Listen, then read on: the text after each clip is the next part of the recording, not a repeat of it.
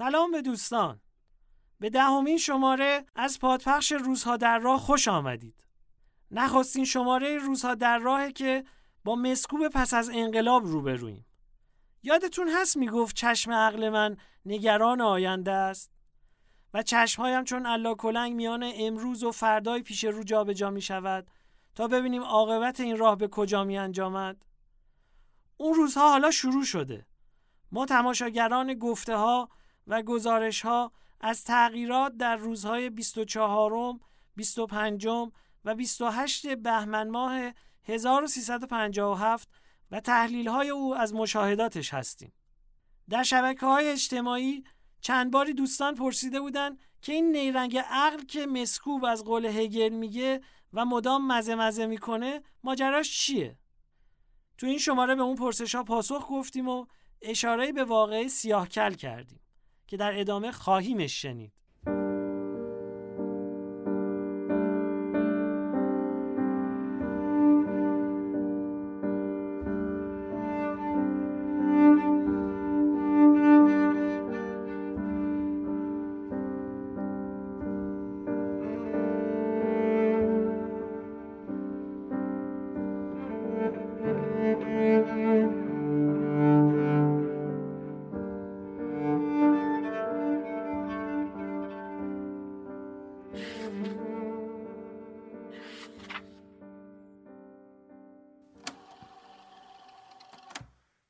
24 بهمن 1357 امروز از رادیو شنیدم بعضی از کسانی که این روزها اسلحه به دستشان افتاده با آنها در اطراف شهر پرنده شکار می‌کنند. آن هم در آستانه بهار و نزدیک تخمگذاری. فکر کردم که این سلاحها برای شکستن دیواره قفس و به پرواز درآوردن آزادی است نه سوزاندن بال پرنده های آزاد. پشت ما شد. پشت ما شد. پشت ما برای که. مار کنم چند شماره باشه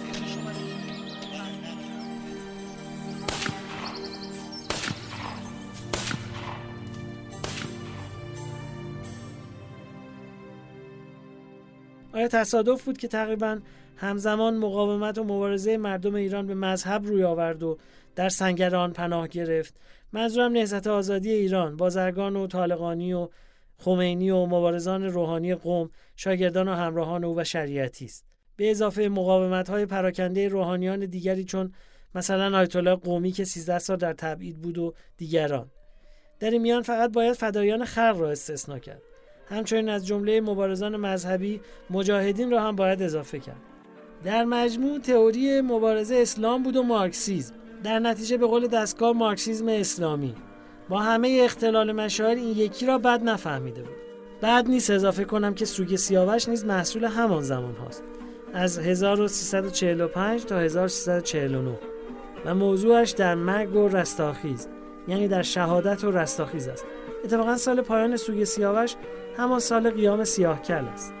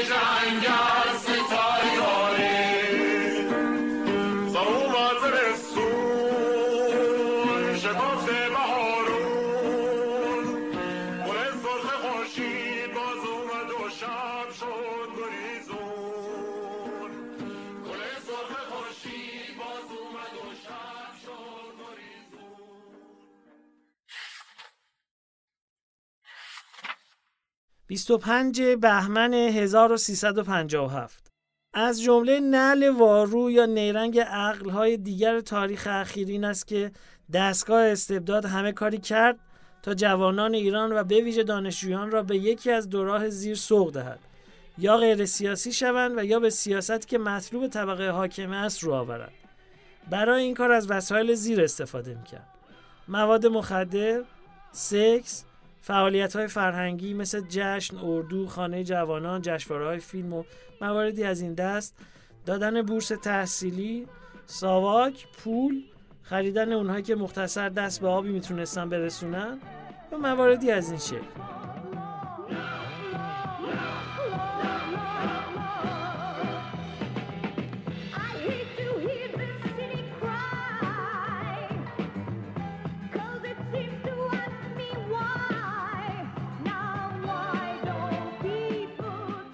نتیجه درست برعکس شد. جوانان هر روز سیاسی تر شدند و درست در مبارزه با دستگاه. آفرینیم پتک کوبنده ایم موج توفنده ایم. مرگ به کارتر مرگ به کارتر.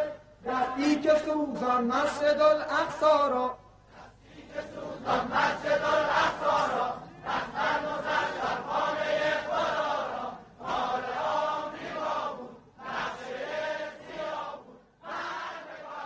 روش های انفعالی رو نیز نباید فراموش کرد. مثل سانسور کتاب، زندان، شکنجه، کشتار. بیخبر نگاه داشتن جوانان و بریدن رابطه اونا با سابقه مبارزه و مواردی مثل این. و اما نقل وارونه دوم. آمریکا آریامهر و ارتش او را به خرج ملت ایران باد کرد تا ایران جزیره ثبات خاورمیانه یعنی پایگاه امپریالیزم در این قسمت جهان باشد. آن کارها از جمله علل بزرگ انقلاب ایران بود. تاثیر این انقلاب در آینده نسبتا نزدیک در عراق، ترکیه، اطراف خلیج فارس، عربستان سعودی، فلسطین و اسرائیل چنان ثباتی برای امریکا بسازد که خودش حذف کند. همان کاری که ملی شدن نفت ایران حتی پس از شکست مصدق با آبراه سوئز و ملی شدنهای دیگر کرد این انقلاب نیز به میزانی بسیار گسترده تر با کشورهای خاورمیانه و شاید جاهای دیگه خواهد کرد. شیوه مبارزه با دست خالی با استبداد در افتادن و ابتکارهای اون از بزرگترین درسهای انقلاب ایران به دیگران خواهد بود. انقلاب به نتیجه نهایی خودش نزدیک شد. تعداد زیادی از مردم به پادگان ها و مراکز نظامی حمله بردند و انواع و اقسام وسایل و تجهیزات نظامی که در دسترسشون بود به دست آوردند پاسداران تهران از چیریک فدایی و مجاهد تا دیگران سلاحدارانی که از طرف کمیته امام نظم شهر رو در دست دارن اونیفرم ندارن. سلاحداران بیجامه سلاح. هر کس به دلخواه چیزی پوشیده. گروز کشباف سبز شلوار جین چکمه پوتین یا کفش ورزش. کت گرم کن یا بارونی با کمربند با ریش و بدون ریش. نوار سفید بر پیشانی و کلاه خودی بر سر یا موهای پریشان آشفته و تفنگی مسلسلی بر دوش. چشم ها خواب زده و سرخ و صورت ها خسته اما مغرور. و کمی بازیگوش بازیگران بازی مرگ و زندگی درگیر کاری بزرگ اما با حالتی آسانگیر بی هیاهو و خودمانی. به طوری که انگار به بازی شیرین سرگرم کننده ولی خطیری دل سپردن.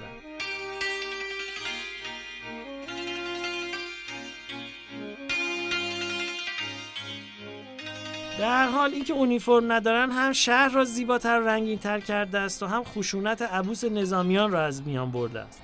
همشکلی لباس نظامیان و شبه نظامیان نشانه همشکلی در فکر و در رفتار است.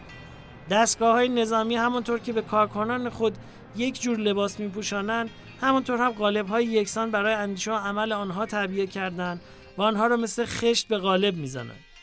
آنها را برای منظورهای معینی تربیت می کنند در نتیجه بهترین نظامیان کسانی هستند که بهتر دستآموز شدند رامتر و کاراترند. آن انضباط کذایی ارتش همین قالب های رفتاری است و خدا و شاه و میهن هم که وسطی از بس باد کرد جای اولی و سومی رو گرفت و بدل شد به جاوید شاه. اون قالب فکری. اونیفرم نشانی ظاهری این یکسانی فکری و عملی این یکسانی ماشینی است و نبودنش حتی برای چند روز نعمتی است. دم غنیمت است.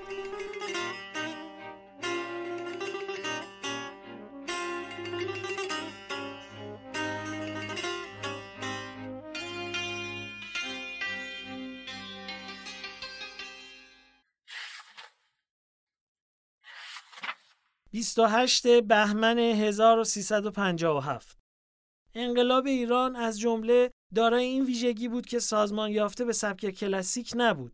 در نتیجه دستگاه آریا مهری نمی‌توانست رهبران را بگیرد و توده انقلابی را بدون رهبری بگذارد. انقلاب خودجوش بود با شیوه های ابتکاری و خودانگیخته عمل می‌کرد. یعنی تا حد زیادی رهبری با خود انقلابی ها بود نه رهبران و تازه رهبران محلی در شهرها نقش بزرگی داشتند. چون تمرکز سازمانی رهبری وجود نداشت ناچار بار رهبری تا حد زیادی بر دوش رهبران محلی بود. مخصوصا که رهبر کل هم دور از کشور بود. مثلا تو همین اواخر یعنی پیش از تشکیل دولت بازرگان نوعی دوگانگی در رهبری نهضت در تهران دیده می‌شد.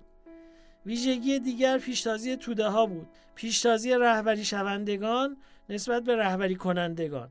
به عنوان نمونه روز شنبه 21 بهمن فدایان و مجاهدین خود به یاری همافران شتافتند نه به درخواست یا دستور رهبران نهزت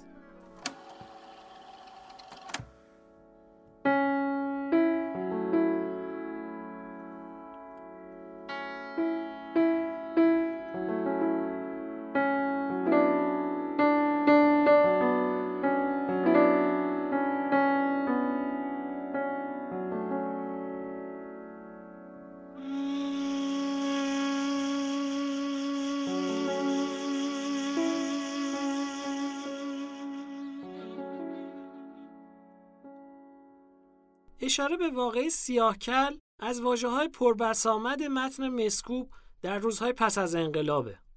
از دوستم متین قفاریان خواستم که متنی براتون بنویسه تا ذهنتون کمی به اون احوال و اثراتش در فضای دانشجویی و دغدغه‌مندان تغییر در فضای فکری کشور نزدیک بشه.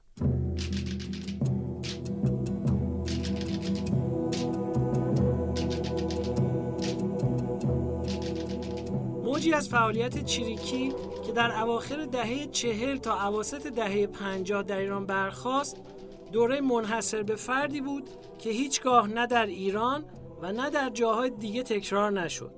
سرآغاز این دوران کوتاه و پرهیجان واقعه سیاهکل در 19 بهمن 1349 بود. ماجرای سیاهکل اتفاقی پیش اومد. اگه هادی بنده خدا از اعضای گروه روستای چریکها در روستای شبخوسلاد محاصره و دستگیر نشده بود و به پاسگاه سیاهکل منتقل نمی‌شد حمله هم به این پاسگاه نمی‌شد اگرچه که گروه چریکی فدایان خلق که سالها قبل تشکیل شده بود در دوران خفقان محمد رضا شاه که همه منافذ فعالیت مسالمت آمیز بسته شده بود راه رو در مبارزه مسلحانه دیده بودند. کودتای 28 مرداد به سرکوب جبهه ملی و حزب توده و سایر نیروهای سیاسی انجامید این دو جریان سیاسی عمده هم که اغلب رهبرانشون در زندان بودن چاره رو در سکوت و انفعال دیدن. اما نهضت ملی شدن نفت خیلی از جوانان رو سیاسی کرده بود که حالا پس از کودتا سرگردون مونده بودن و نمی‌تونستن خفقان پسا کودتا رو تحمل کنن. در حالی که رهبران حزب توده از کشور خارج شده بودن و پیران نهضت ملی هم انفعال پیشه کرده بودند دانشگاه و دانشجویان تبدیل به مرکز فعالیت سیاسی شدند. بخشی در گروه های پراکنده در سازمان چریکای فدایی به هم پیوستن و بخشی دیگه در سازمان مجاهدین خلق. ایده اصلی همون بود که مسعود احمدزاده یکی از رهبران سازمان چریکا گفته بود موتور کوچیک موتور بزرگ رو به حرکت میندازه ایده اصلی همون ایده رژی دبره بود که در جامعه استبداد زده که همه از حیمنه استبداد حراسونن یه گروه کوچیک و حتی یک مبارزه محدود می‌تونه این حراس رو بشکنه و جامعه رو به حرکت در بیاره. این حرکت کوچیک هزینه زیادی داشت و خود چیریکام اینو خوب می‌دونستن. برای همین بود که امیر پرویز پویان در عنوان مهمترین جزوه تئوریک سازمان چریکا در دنباله عنوان ضرورت مبارزه مسلحانه نوشته بود رد تئوری بقا. چریک ها برخلاف گروه های سیاسی اپوزیسیون دیگه به بقای خود فکر نمی کردن. اما حتی خود چریکان فکر نمی کردن که یک مبارزه محدود اینقدر واکنش دستگاه نظامی و امنیتی سلطنت رو در پی داشته باشه. وقتی ظهر سهشنبه 20 بهمن 1349 خبر حمله چریکا به ژاندارمری سیاهکل در تهران پیچید به دستور شاه همه نگاه ها متوجه شمال کشور شد.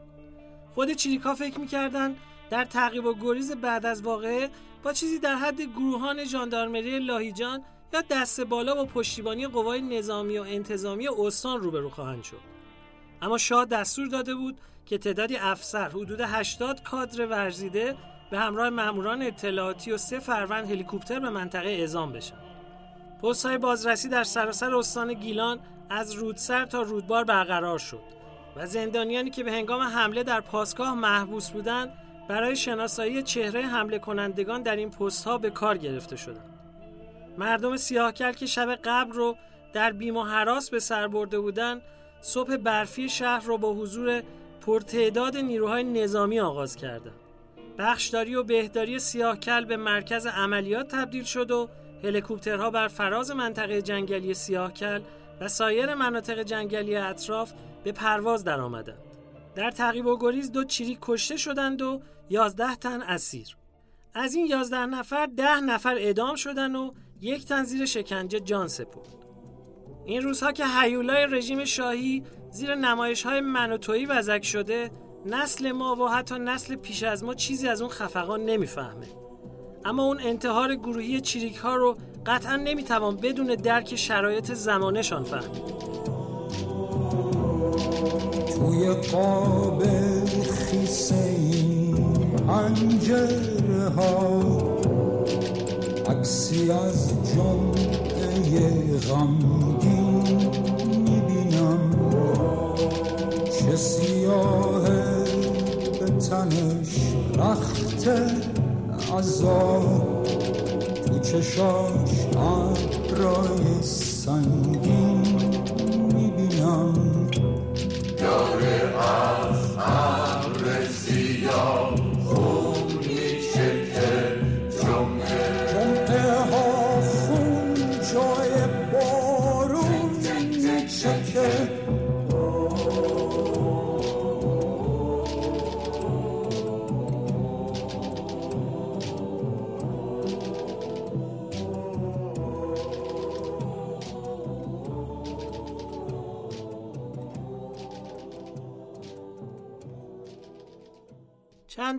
روزنوشت های مسکوب به نیرنگ عقل هگل برخوردیم.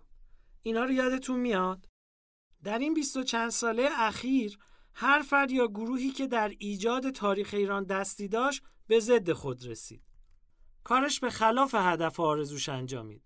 بازی روزگار یا به قول هگل نیرنگ عقل کار خودشو کرد. گمان می‌کنم روحانیان که به حق رهبران این جنبش ملت هستند دارند آنتیتز خود رو تدارک می‌بینن. تا وقتی که بر دولت مسلط شدن اون رو به نیروی تمام بپرورن. تو شبکه های اجتماعی چند باری دوستان پرسیده بودن که قصه این نیرنگ عقل چیه. از دوستم آقای آقا جانلو خواهش کردم که یه چند خطی راجع به مکر عقل و نیرنگ عقل در نگاه هگل برامون بنویسه.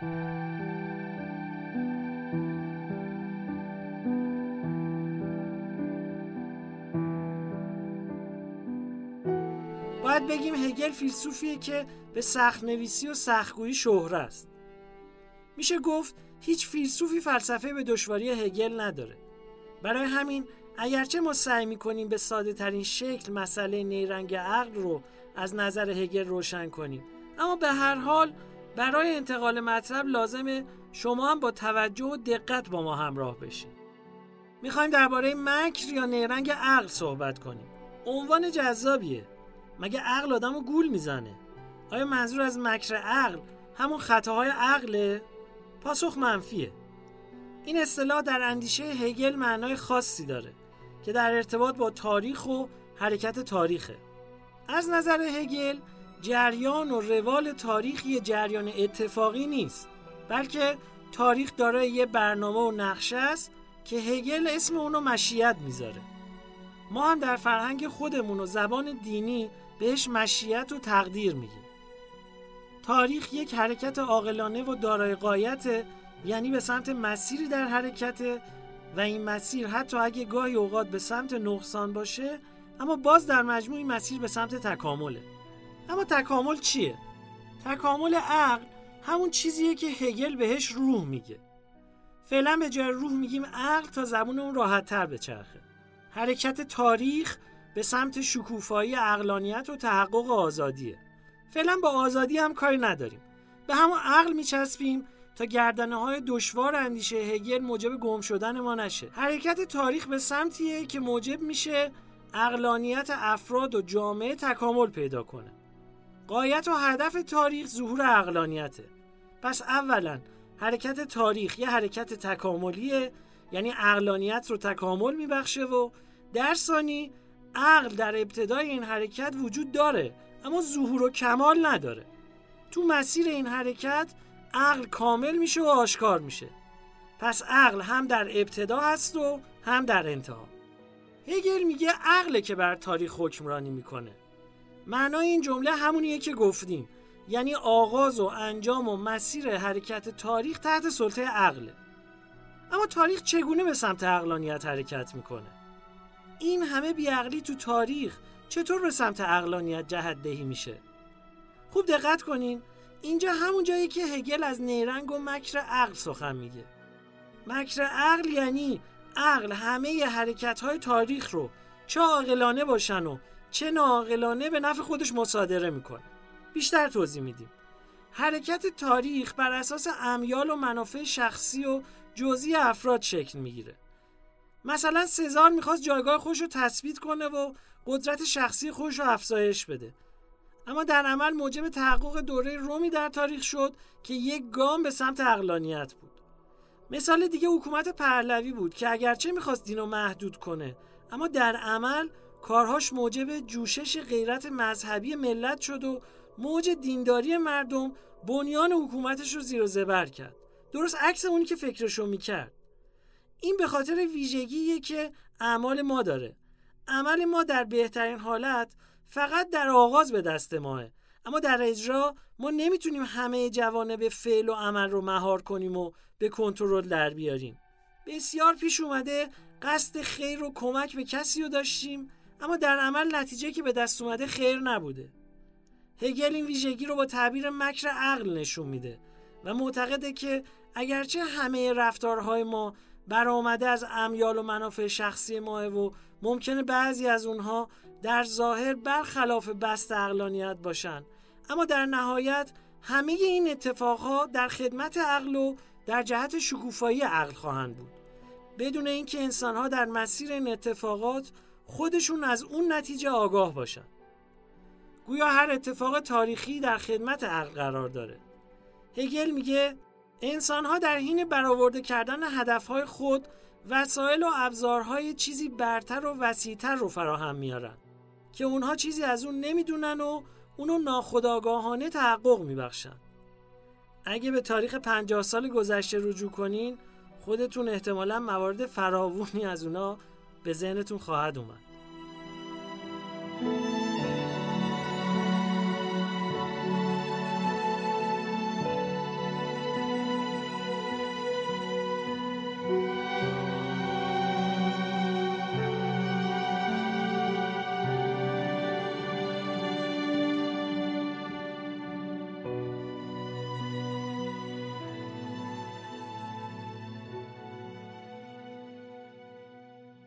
تا چند سال پیش هر بار روزهای انقلاب به ویژه دهه فجر می رسید نوای آشنایی مکرر از صدا و سیما پخش می شد. این شماره رو نیت دارم به اون همکاری پر احساس و موندگاری که تونست سالها بهترین بداه خانی و بداه نوازی ها رو در تاریخ ضبط شده موسیقی دستگاهی به ارمغان بیاره تقدیم کنم. این شماره رو با اشتیاق به صدای ستودنی ساز و آواز محمد لطفی و محمد شجریان پیشکش می‌کنم. اما می‌خوام قبل از اینکه تصنیف سپیده رو که در سالگرد انقلاب در چاوش شماره 6 منتشر شده بشنویم یه چیزی بگم. و اون اینه که پیش از این تصنیف حرفی داره گفته میشه که این گلبانگ آزادی بر شاخسار پرپیچ و خم اندوه اون سر داده شده. آواز نیریز بر مصنوی یادگار خونه سرو سایه که خواهید شنید شجریان چه جور با تحریرش؟ به همه میگه دلا این یعنی سپیده که نماد خیلی از آرمان هاست. یادگار خون سرو است. زهر خون دلی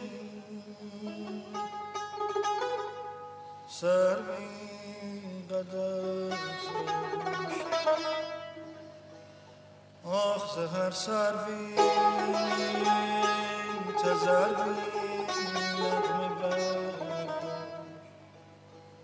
صدای خون در آوازی تزر دلا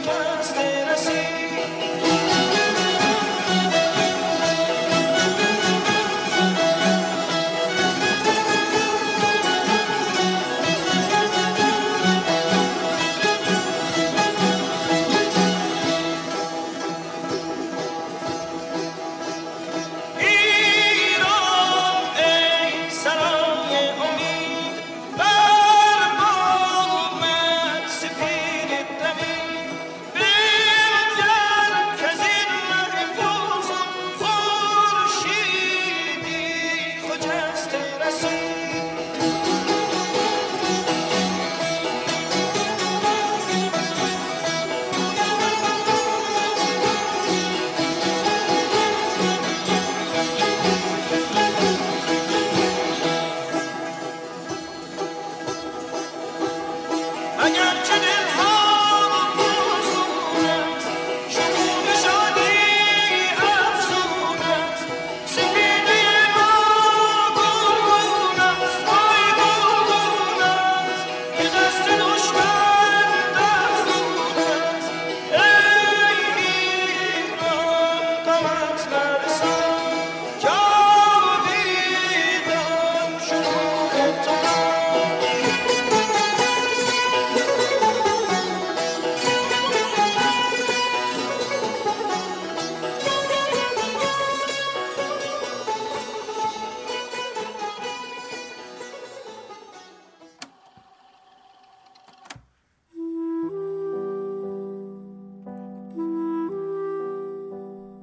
پادپخش به خواستاری و خوانش من محمد حسین بنکدار تهرانی و با یاری همراهانم مجید فضائلی و فاطمه باغری هر پنجشنبه کمابیش و مقارن با روزهایی که چهل سال پیش شاهرخ مسکوب نوشته به گوش شما می‌رسه. می‌تونید اون رو از Spotify، Castbox، Google Podcast، پادکست اپل، انکر و اپ شهرزاد بشنوید. و در صفحات توییتر و اینستاگرام و تلگرام روزها در راه با ما همراه باشید. بشنوید ای دوستان این داستان. خود حقیقت نقد حال ماست آن.